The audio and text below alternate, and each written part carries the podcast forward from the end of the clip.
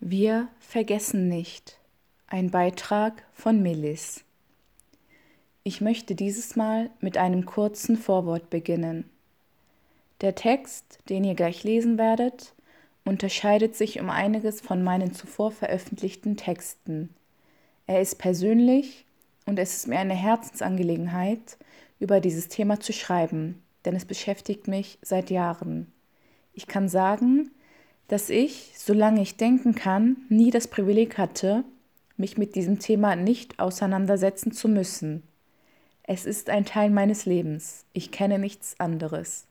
Die anderen von mir verfassten Texte bedeuten mir natürlich auch sehr viel. Jedoch verspüre ich beim Schreiben dieses Textes den Druck, alles richtig machen zu müssen. Denn ich habe großen Respekt vor dieser Aufgabe vor der Aufgabe, meine Gedanken mit euch zu teilen, mich angreifbar zu machen und dabei allen, die sich mit dem Inhalt identifizieren können, eine Stimme zu geben und ihnen das Gefühl zu vermitteln, nicht alleine zu sein. Außerdem möchte ich ebenso Menschen erreichen, die bisher kaum oder gar keine Berührungspunkte mit dem Thema hatten. Dies ist aber auch eine Gelegenheit, euch zum Nachdenken und zur Selbstreflexion anzuregen aber ich möchte auch meine Chance nutzen, auf dieser Plattform Menschen meine Gedanken und mein Innenleben zu offenbaren. Weil ich dem Thema viel Gewicht beimesse, war es gar nicht so einfach, den Text zu verfassen und zu einem Ende zu kommen. Deswegen habe ich ihn oft überarbeitet, um ihn am Ende komplett zu löschen. Nun sitze ich hier zwei Tage vor der Veröffentlichung und schreibe alles auf, was mir in den Sinn kommt. In meinem Kopf und noch viel mehr in meinem Herzen herrscht Chaos. Ich bin es jedoch allen Menschen schuldig, denen es genauso geht. Ich bin es den Menschen schuldig, dessen Namen ihr auf dem Titelbild lesen könnt. Und ich bin es den Hinterbliebenen schuldig, die mit der Gewissheit leben müssen, dass ihre Liebsten nicht zurückkehren werden. Sagt ihre Namen und vergesst sie nicht. Mercedes Sedat, Hamza, Said Nesar, Fatih, Willi Viorel, Ferhat, Gökhan, Kaloyan. Der 19. Februar 2020. An diesem Tag haben die Herzen von neun Menschen aufgehört zu schlagen. An diesem Tag hat ein Mensch anderen das Liebste auf dieser Welt genommen. Ich erinnere mich nur zu gut an diesen Tag. Dabei gehöre ich zu den Menschen, die schnell vergessen. An Dinge, die nicht allzu lange zurückliegen, kann ich mich oft gar nicht mehr oder nur vage erinnern. Dann wiederum gibt es Tage und Ereignisse, die mich prägen und die sich in mein Herz eingebrannt haben. Es gibt Tage, die werde ich nie vergessen, geschweige denn verarbeiten können. Wenn wir uns erinnern, kann es gerne mal zu einer Täuschung kommen. Wir können uns falsch erinnern oder Abläufe durcheinander bringen. Aber ich weiß, dass auf mein Herz Verlass ist. Es lässt mich auch heute nicht vergessen, was ich an jenem Tag gefühlt habe und was für ein einschneidendes Ereignis dieser Tag für mich und viele andere war und bleibt. Vergesst nicht, was war und ist, denn sonst machen wir uns mitschuldig. Ich möchte nicht vergessen und ich möchte, dass auch ihr nicht vergesst. Wir dürfen nicht aufhören, an Menschen zu erinnern, die noch ihr ganzes Leben vor sich hatten. Wir dürfen nicht aufhören, daran zu erinnern, dass sich gesellschaftlich und politisch einiges bewegen muss, damit sich alle Menschen in diesem Land sicher fühlen können damit sich so etwas nie wiederholen kann. Wir müssen ein Zeichen setzen, uns engagieren und darüber reden, was passiert ist. Wir sollten einander zuhören und Menschen ein offenes Ohr schenken, die Rassismuserfahrungen machen. Denn wir können nur voneinander lernen, wenn wir einander zuhören und respektieren. Hanau bleibt unvergessen. An dem Tag des 20. Februars war ich zu Hause, als ich von dem rechtsextremistischen Anschlag von Hanau erfuhr.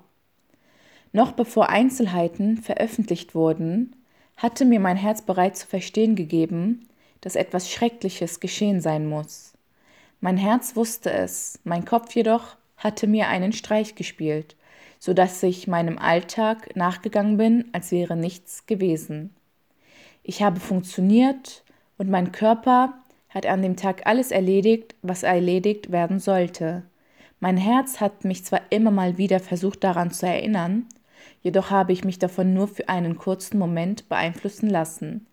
Diesen Moment möchte ich mit euch teilen. Momente der Erinnerung. Während ich die Nachrichten verfolgt habe, weil ich alle Einzelheiten zu Hanau mitbekommen wollte, habe ich meinen Kaffee getrunken und versucht zu frühstücken. Ich habe nicht wirklich etwas runterbekommen, da es sich in diesem Moment schlichtweg falsch angefühlt hat und ich in Gedanken bei den Angehörigen, den getöteten Menschen und meinen Familienmitgliedern war, die es auch hätte treffen können. Schockiert oder überrascht war ich nicht, und das waren auch diejenigen nicht, für die es keine Neuigkeit ist, dass Deutschland ein Rassismusproblem hat. Um ehrlich zu sein, wäre ich gerne schockiert und überrascht gewesen, denn das hätte bedeutet, dass der terroristische Anschlag nicht zu erwarten gewesen wäre. Es gab dafür jedoch viele Anzeichen, und diese gibt es weiterhin. Regelmäßig lese ich von Angriffen auf marginalisierte Menschen. Regelmäßig melden sich diejenigen zu Wort, die tagtäglich angefeindet, bespuckt oder beleidigt werden. Regelmäßig bekomme ich mit, dass eine gewisse rechtsorientierte Partei hetzt und spaltet. Wann hat das ein Ende? Ein Anschlag auf uns alle? Aber warum musste ich eigentlich an meine Familienmitglieder denken? Wir wissen, dass in Deutschland Menschen unterschiedlichster Couleur leben. Wir haben hier eine Vielfalt an Religionen, Herkünften, Sprachen, Einstellungen, äußerlichen Merkmalen und vieles mehr.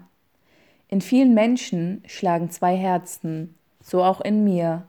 Nun gibt es leider Menschen, die uns hier nicht haben wollen. Menschen, die uns das Recht auf Leben gerne verwehren würden. Sie vergessen oder wollen nicht wahrhaben, dass Deutschland unser Zuhause ist, dass wir hier nicht fremd sind. Wir leben, lieben, wachsen, weinen und lachen hier. Es hätte also auch meine Familienmitglieder treffen können. Warum? Weil es Menschen gibt, die Menschen wie mir und anderen feindselig gegenüberstehen und bereit sind, Gewalt anzuwenden weil solche Menschen zwischen wertvollem und wertlosem Leben unterscheiden. Mir geht es gut. Mit diesen Gedanken im Kopf habe ich mich dennoch auf die Arbeit begeben. Ich kann mich daran erinnern, dass ich selbst an diesem Tag gelacht und voller Elan meiner Arbeit nachgegangen bin. An diesem Tag gab es in mehreren Städten Demonstrationen, Großkundgebungen und Mahnwachen. Als feststand, dass auch in meiner Stadt eine Großkundgebung organisiert wird, haben wir uns gemeinschaftlich zum Ort der Kundgebung begeben. Ich habe den Rednerinnen zugehört und doch wenig an Emotionen gespürt. Vielleicht habe ich sie nicht zugelassen, aber auch die Teilnahme daran hat mir nicht zu schaffen gemacht. Ich habe weiterhin funktioniert. Die Menschen, von denen ich umgeben war, haben mir nicht das Gefühl aufrichtiger Anteilnahme gegeben. Warum schreibe ich das? Ich habe bisher nicht erlebt, dass nach solchen Taten ernsthaft in Erwägung gezogen wurde, in diesem Land Maßnahmen einzuleiten, die solche Taten unmöglich machen oder zumindest die Wahrscheinlichkeit der Ausübung einer solchen Tat verringern würden. Dabei haben wir die Ressourcen und dabei sind Menschen bereit für eine gerechte und gleichberechtigte Gesellschaft zu kämpfen. Sie tun es bereits jeden Tag, unermüdlich. Alleine können wir jedoch nichts bewegen. Oft dauert die Empörung ein paar Tage an, bis dann die Mehrheit der Menschen zu ihrem normalen Tagesgeschäft übergeht. Wir sind also nach Abschluss der Großkundgebung zurück zu unserem Arbeitsplatz gekehrt, um uns dort bis zum Start der Demonstration aufzuhalten, die auch am selben Tag stattfinden sollte. Im Laufe des Tages habe ich selbstverständlich immer wieder mein Handy in die Hand genommen um an neue Informationen zu kommen. Verpassen wollte ich nichts. Es kam dann doch ganz anders. Bis zu diesem Zeitpunkt dachte ich, ich könnte den Tag unversehrt abschließen, was sich dann aber schlagartig ändern sollte. Die Reaktionen und das Verhalten der Menschen, mit denen ich den Tag über interagiert und auf die Demonstration gewartet habe, hat mir verdeutlicht, dass viele nicht verstehen wollen oder können, wie sehr Menschen leiden, die sich mit den getöteten Menschen identifizieren können. Was es mit Menschen macht, die gerne in Shisha-Bars gehen, weil sie sich dort geborgen fühlen und der Ort einer ist, an dem sie sich wohl und sicher fühlen, an dem sie sein können, wie und wer sie sind. Denn dort kriegen sie, kriegen wir nicht zu hören, dass wir nicht hierhin gehören.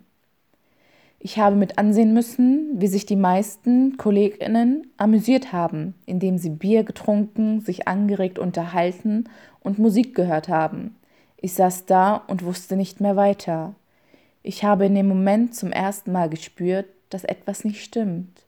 Die Gleichgültigkeit, die von vielen Anwesenden an den Tag gelegt wurde, hat mir das Herz gebrochen.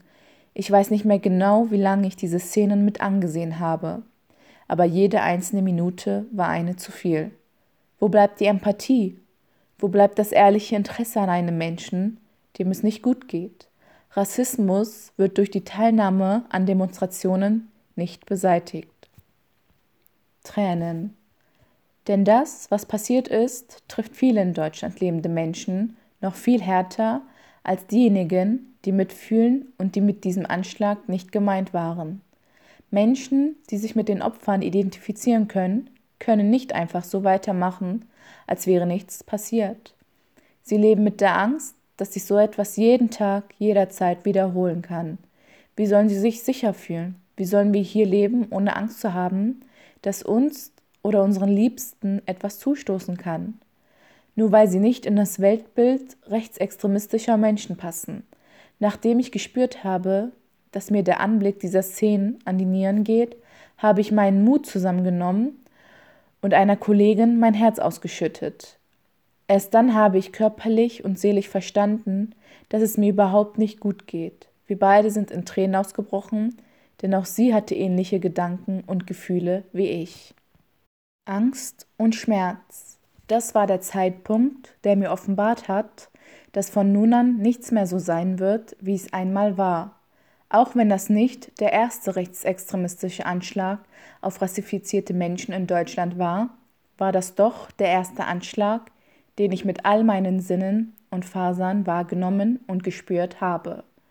Dabei habe ich keine Angst um meine eigene Person, sondern vielmehr um das Wohl meiner liebsten Menschen. Ich sehe in die Augen der Hinterbliebenen, sehe den Schmerz, und kann dennoch nicht annähernd den Schmerz empfinden, den sie wahrscheinlich auch heute noch spüren und ein Leben lang spüren werden. Sie werden nicht vergessen. Und genau deswegen dürfen auch wir nicht vergessen. Wo bleibt der Aufschrei? Es sind nun fast zwei Monate vergangen. Nach einer Anteilnahme, die ungefähr ein oder zwei Wochen angedauert hat, war wieder vergessen, was geschehen ist. Nach einer Empörungswelle, die dieses Mal etwas stärker durch das Land gegangen ist, da nun auch bei einigen Politikerinnen angekommen ist, dass Deutschland ein Rassismusproblem hat, hat sich bis zum heutigen Tage nichts getan. Wer redet noch darüber? Sind es nur diejenigen, die es ebenso hätte treffen können? Wer nennt die Namen der getöteten Menschen? Welche Konsequenzen wird der rechtsextremistische Anschlag von Hanau haben? Wird es überhaupt welche geben? Es darf nicht bei Worten bleiben, Taten zählen. Es darf kein Tag vergehen, an dem wir nicht an die Menschen denken, die noch ihr Leben vor sich hatten, jedoch auf bestialische Art aus dem Leben gerissen wurden. Wir dürfen nicht vergessen, was geschehen ist und was geschehen kann, wenn wir unsere Pflicht nicht erfüllen, für eine Gesellschaft zu kämpfen, in der jedes Leben ein wertvolles Leben ist. Denken wir an Rostock-Lichtenhagen, an Mölln, an Solingen, an die Opfer des NSU, an Marwa El-Sherbini, an Walter Lübcke und an alle anderen Menschen, die nicht mehr unter uns verweilen. Wir vergessen euch nicht.